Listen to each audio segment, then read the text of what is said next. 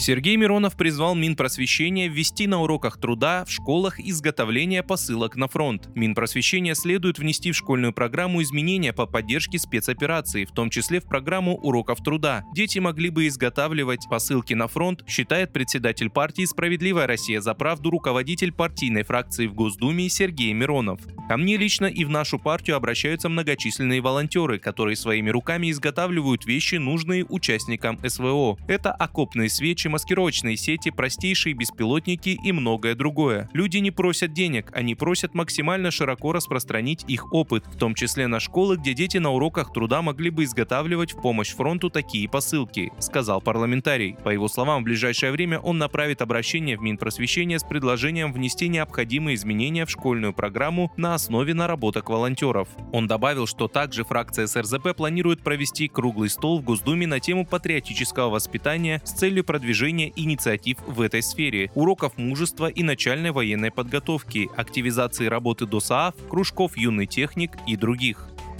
Президент России Владимир Путин заявил, что отношения РФ и США, от которых зависит глобальная безопасность и стабильность, переживают глубокий кризис. Президент России Владимир Путин также заявил, что использование Соединенными Штатами в своей внешней политике поддержки цветных революций, в том числе на Украине, привело к сегодняшнему кризису. Глава государства в среду принимал верительные грамоты у новых послов иностранных государств, в числе которых дипломаты из США, ЕС, Сирии, Дании, Норвегии, Ирака и Абхазии. Обращаясь к новому послу США в России Лин Трейси, Путин дал понять, что его слова могут нарушить обстановку вручения верительных грамот. Уважаемая госпожа посол, не хочется нарушать благостной обстановки вручения верительных грамот и знаю, что, возможно, не согласитесь с моим мнением, сказал глава государства, обращаясь к Трейси.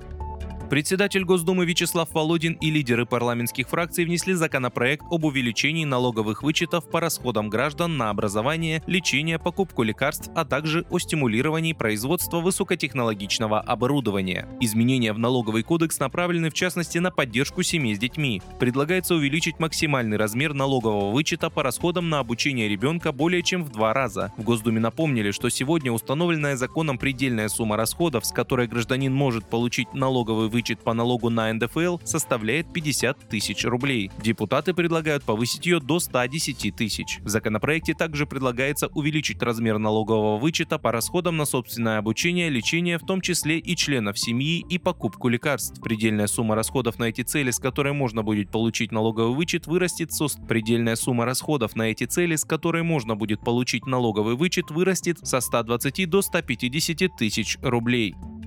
Госдуму внесли законопроект о длинных выходных с 1 по 9 мая за счет сокращения новогодних праздников. Об этом заявил вице-спикер Нижней палаты парламента Владислав Даванков. По его словам, документ предусматривает перенос на май четырех новогодних выходных. Даванков подчеркнул, что если законопроект будет принят оперативно, то уже в 2023 году россияне смогут отдохнуть с 29 апреля по 9 мая. А в следующем году и дальше январские праздники будут с 1 по 3 января плюс Рождество 7 января, а майские без перерывов с 1 по 9 мая, объяснил он. Вы слушали информационный выпуск. Оставайтесь на справедливом радио.